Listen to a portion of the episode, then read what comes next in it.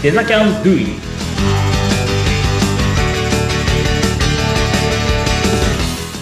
デザインキャンパスの浜野です。アシスタントの相本です。浜野さん、今回もよろしくお願いします。はい、よろしくお願いします。さあ今日はもう一方素敵なゲストをお迎えしております。ご紹介しましょう。えー、改めてニーナさんよろしくお願いいたします。よろしくお願いします。はい、よろしくお願いします。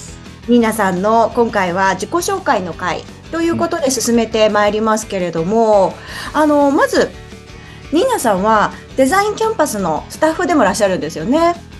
はい、そうです。うん。主にどういうところでお仕事されてるんですか？デザキャンの中では。デザキャンの中では、あの、ツイッターの中の人をやらせてもらったりとか、当日の生徒さんたちのフォローをしたりしています。なるほど。実あの、はデザイン側の方の、あの、アシスタントをやっていただいてるんですね。うーん。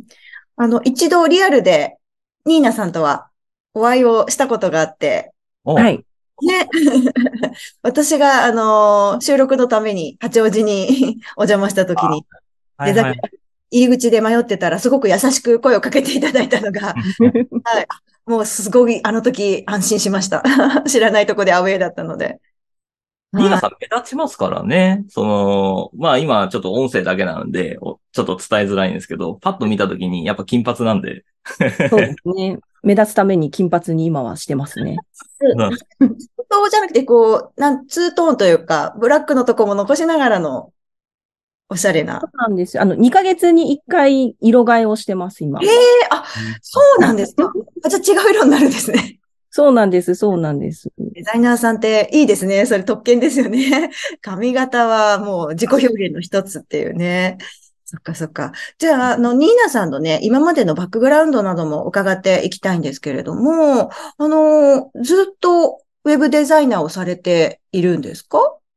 いや、もともとは私、高校卒業からすぐ就職をしていまして、うん。地元が宮崎なんですけど、宮崎。へえ。はいあの、普通科から進学を考えたときに、地元に観光地の中にガラス工房がありまして、うん。そこに就職を一回してるんですよ。うーん。で、8年間ガラス工房で勤めた後に、もともとウェブデザインに興味があったので、うん。職業訓練校に行って、はい。3ヶ月間みっちり勉強した後に、はい。県外に出たことがなかったので、ちょっと県外出てみたいなって、幼馴染が東京にいたので、うん幼馴染の家に居候する形で3ヶ月間だけ東京にいるつもりがうん、そのまま居ついたという。ええ それ浜野さんも初めて聞いた。初めて知りましたね。ガラス工房はやってたっていうのは確かに聞いてたんですけど、8年も長いことやってて、それでウェブデザインっていう世界に新しくこう足を踏み入れて、ね3ヶ月やって、その3ヶ月やったのを武器に東京に出てきて、それでずっといるってなかなかだな。すごいですよね。進め、コマの進め方がすごいというか。ね、だいぶ。ガラス工房では、その、まあ、デザインに近いこともされてたんですかね。下っ端でいろいろやってたんですけど、デザインとかもしていて、その時に、あの、日本文化に濃い絵師さんの葛飾北斎とか、はい。あっち系の作風だったので、8年間とにかく図録を見まくってたのが、美術系に縁のなかった私がちょっとこう、デザインとかに触れてた時時間だったのかなと今となっては思うんですけど。ええじゃあ、あの、きっとね、もともと自分の中の DNA として何か表現したりみたいなのがね、きっとお好きでいらっしゃるんだと思うんですけど、あの3ヶ月で、浜野さんもね、びっくりされてましたけど、職業訓練校っていうと、まあ、国がそうです、そうです。あれですよね。えーそもともと、次に仕事をするときにはもうウェブデザインがしたいって決めてたので、うん。職場に相談して、職業訓練校がスタートする時期に辞めさせてもらったりとか、うん。すごい協力をしてもらって勉強したんですけど、あの、きっとこういうウェブスクールに行く人みんなに当てはまると思うんですが、はい。あの、初心者のことを勉強しても、なかなか就職には結びつかなくて、うんそうですね。そうなんですよ。で、東京に来て、ウェブのこと何かしたいと思って、その時に28だったんですけど、うん。もう、最初は正社員狙いで行ったんですよ。うん。で面接受けまくってダメで、うん。でも就職の探し方がわかんないので、派遣に登録したんですよ。うん。うんで、派遣に登録したのと、け並行して、アルバイトとかの面接も行ってたんですけど、うん。とにかく落ちて、うんうん。へえ。俺もそう。そなんです。あの、俺も派遣からスタートしてるんで、うん、そうですのは、やっぱり、あれなんですよ、この世界って実績ないと、うん、結局入れてもらえないんで、だから派遣っていう形で、いわゆるオペレーターになってでも、うん。作ったものっていうのを、まずポートフォリオって言うんですけど、それをこはい。う、ね、積み上げていかないと、いきなり正社員はそれこそ、こう、ジャンプアップしすぎなんで、徐々にこう積み重ねていく必要があって、まさにですね。うんそこで、紆余曲折あり、職、えっ、と、派遣社員になれて、うんうん。企業の中のウェブ担当っていう部署に入らせてもらって、結果的に3カ所行かせてもらって、4年弱ぐらいの実務経歴は詰めたんですけど、うん。妊娠を機に退職することになりまして、うん。それが2010年ぐらいなんですけど、はい。で、出産無事に終えた後に、うん一人でこの先どうしようかなって思ってた時、あの、ハンドメイドが好きだったので、うん。ハンドメイドでこういろんなイベント出たりしてたんですよ。ハンドメイド？あ、ガガラスじゃなくてですよで、ね。で布小物作ってました。えあるあるだと思うんですけど、お母さんになるとうん、できることがないので、身近な好きなことをあ作ったり楽しんでたら、それでこう仕事にし始める人たち多いんですよね。自宅サロンとか。なるほど、なるほど。まあね、自分で作ったものが周りの人にこれ売れるよみたいに言われて、みたいな。そうです、そうです、そうです。えー、すごい。じゃあ本当に作るのがお好きなんですね。そうですね。そういう縁から、こう、八王子とか、多摩エリアとか、なぜか横浜の方に、知り合いがどんどん増えていったときに、うん名刺が作れないとか、チラシが欲しいとかっていう人たちと。知り合うようになって、一度は離れたウェブ業界だったけれども、うんプロまではいかないかもしれないけど、一般の人よりは作れるぞっていうところで、うん。じゃあここでもう一回、ウェブ業界に自分ができることで起業をしようかなって思ってフリーランスになったのが、今の自分のきっかけですね。ええーー、すごい。面白い。そっか、そっか。じゃあもう、ある意味、こう、人にも求められる形で、また戻ってきそうです。て。へえ。これが何年前ですか？それがな、今見たら2017年ぐらいでした。あら、結構、じゃあ、ブランクというかね。うんあ、すごいありました。10年近くあったので、なので、もともとやってた職種とはゆえ、もう自分がこれじゃ仕事はできないよねって諦めていた中だったので、それはすごい嬉しかったです。なので。そうなるほどね。それでも全然、あの、ね、活躍できるんですね。あの、ブランクが。そうなんですよ。忙しかろうと。うんそうなんです。ねじゃあ、そのね、また、ウェブ業界に復帰されました。ちょうど6年前ぐらいですよね。うんはい。また、浜野さんと知り合うわけですよね。うんここも転換で、転換期ですよね。私にとって。あ、そうなんですね。そうなんですありがよ。たいです、それを言っていただけると。あ、そうなんだ。これはきっかけはあるんですか？共通のプログラマーさんの知り合いの方が、うんあの、八王子で今度、ウェブスクールをしようとしてる人がいるんだよねっていうので、うん浜野さんを紹介してもらったのがきっかけですそう。ですね。立ち上げる前だったんで、まだ。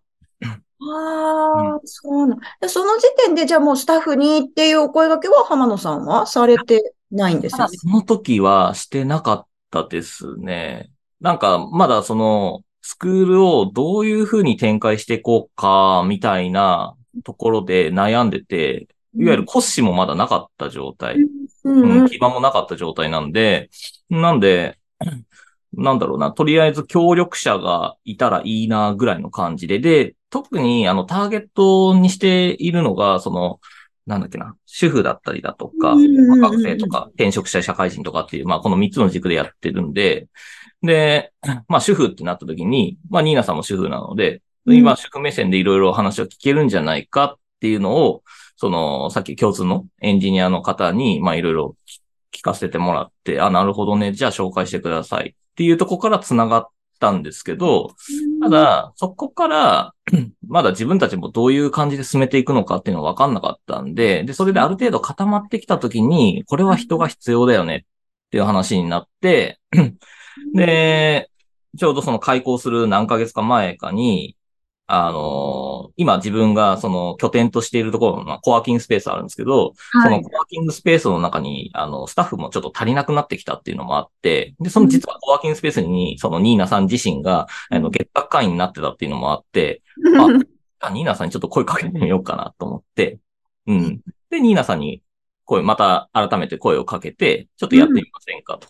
で、ニーナさん自身もちょっと興味あるって言ってくれたんで、うんそれで、あの、スタッフやっていただいてるっていうような流れですね。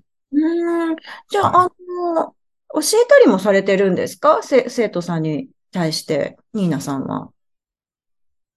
浜野さんがメインで教えてるところを、やっぱ生徒さん何人かいらっしゃるので、ちょっとわからないときにこう横にいて、うん、ここ、ここだよっていうのを言ったりしてますね。ねニーナさんのコミュニケーション能力の高さだと、生徒の人は相当安心ですよね。安心できますよね。そうそうそう。だからあんまりこれ、あの、講師とかがこうグイグイっていくと、実は生徒目線だと、心理的なものですよ。せ生徒目線だと結構質問しづらいんですよ。ああ、そうかもそうか。あ、でもわかります。確かに。確かにちょうどいいところにいる人に、だったら質問しやすいとか、結構講師には言いづらいとかあるんですよ。例えば、これ一回言ったじゃんっていうふうに言われるって別に言わないですよ。言わないですけど、言われるって思っちゃうんですよ。心理的にね。だそれが別の人が間にいることによって聞きやすくなるっていう。っていうのもあるので、だからニーナさんとかは結構親切に教えてくれたりもするんで、すごく最適な、ねっていうふうに僕は思ってるんですよ。ねえ。には最高ですね。うんでまあ、そういった、えっ、と、動きをしてい、えっ、と、もらってる中で、キャンバの講師もやってもらってるんですよね。うちで、あの、そうです。ワンデイセミナーって言って、もう一日だけで完結するセミナーがあって、で、その中で、キャンバっていうツールの、まあ、使い方であったりだとか、まあ、そういったところの、あとは活用法だか、とかね。ううんん。なんかそういったところの講師は、もうニーナさんがそのキャンバっていうツールをある程度使ったことがあるっていうのもあって、まあそこはお任せしてるっていう感じですね。いわゆる入り口、講師、あ、えっ、と、生徒が、えー生徒を、こう、デザキャンってこういうもんなんですよっていうのを説明するための、まあ、いわゆるきっかけ作りのセミナーっていうのをやっていて、その講師をやってもらってるんですよ。なるほど。まあ、教えるのがね、もともといろいろ得意というか、やってこられたご経験も生きてるかなと思うんですけど、まあ、キャンバー知らないリスナーの方もいらっしゃると思うので、ね。はい。皆さん、なん、なんて説明したらいいですかね。一番詳しい方にそのまま丸しちゃうと、キャンバーってどういうアプリ、ツールキなんですか？ャンバはですね、あの、無料で使えるウェブサービスの、スマホで言うとアプリって言うと、こう、イメージしやすいかと思うんですけども、あの、ウェブサービスなんですよ。うんパソコンとスマホ、どれからでも使えるっていうのが魅力的なんですけど、うん。基本無料なんですね。うん。で、もっと使いたいってなった時に有料版もあるよという形なので、使いたい頻度によって、頻度、内容によってはい自分で選んで使えるっていうのがすごい魅力的なツールです。スタートが無料っていうのはね、これから 自分でやっていこうっていう人にはすごくハードル低くていい。だからこそ、そういう、こう、ワンデイセミナーとかで、ちょっとデザインに触れてみないかっていうようなきっかけ作りには、すごくいいツールなんですよね。なるほど。はい私でもちょっと入ってますもんね。携帯のアプリにね。はい。そみんな、最近結構ね、名前よく聞くようになったんで、まあ、うん。ちょっとふ触ってみてもいいかなとは思っていますけどね。ち、ちなみにちょっと僕からお聞きしたいんですけど、あの、うんそのキャンバをニーナさんが知ったきっかけって何だったんですか？さっき話したので重なるんですけど、あの、はいスタートアップの人のサポートから私ウェブ業界に復活してるんですね。はいはいはい。で、その時が2017年だったんですけど、うんうん。改めて今回ちょっとメール探してみたんですよ。キャンバの登録いつだったのかなと思って。おー。確か2017年の9月でした。ああ、じゃあ、キャンバが日本に来て間もない頃ですね。そうですね。あの、調べてみたら2013年リリースとあったので、日本に来たのがいつかはわからないんですけど、日本に来たのが17年。2013年？あ、10えー2013年には誕生したんですよ。その会社自体が誕生して、2017年に日本に来たって感じですね。あ、じゃあ、来て、来た年にで、間もなくだと思います。だからいや、すごいです。すごいですねって自分で言うの、あれですけど。アンテナ張ってたんでしょうね。その頃は。アンテナ張ってたが、これから、なんかまたウェブでこうやっていくんだって言った時に、そうです。アンテナ張ったら、それにこう引っかかって、あ、新しいツールできたんだ。じゃあちょっと登録してみよう。みたいな多分流れだったんじゃないですかね。そうです、そうです。あの、小さく仕事をしてるけど、あの、私、ウェブに戻って最初の頃は、うん。お母さんたちが起業するサポートがすごく多かったんですよ。うんうんで、限られたし資金繰りの中で、やっぱりこう、フォトショップとかイラストレーターって使えないじゃないですか。うん。うん操作も、まずなかなか覚えられないと思いますし、でも全部を自分でやらなきゃいけない人たちが、起業ブームだったんですよね、この頃。うん。キラキラ女子ってもう死後ですか？キラキラ企業とか、あ流行ってた時期あるじゃないですか。ないね。今は聞かないけれども、昔は。あの時期なんですよ。なので、あの、個人で何かをしたいっていう欲がすごい意欲的な人が多くて、うんその人たちに対して何かいいサービスとかアプリはないかなって探してた時期だったんですね。なるほど。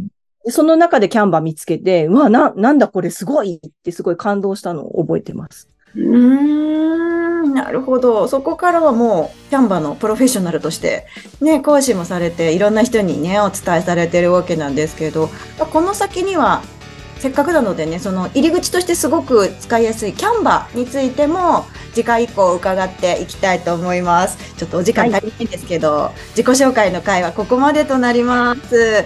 ニーナさん、そして浜野さん、ありがとうございました。ありがとうございました。た。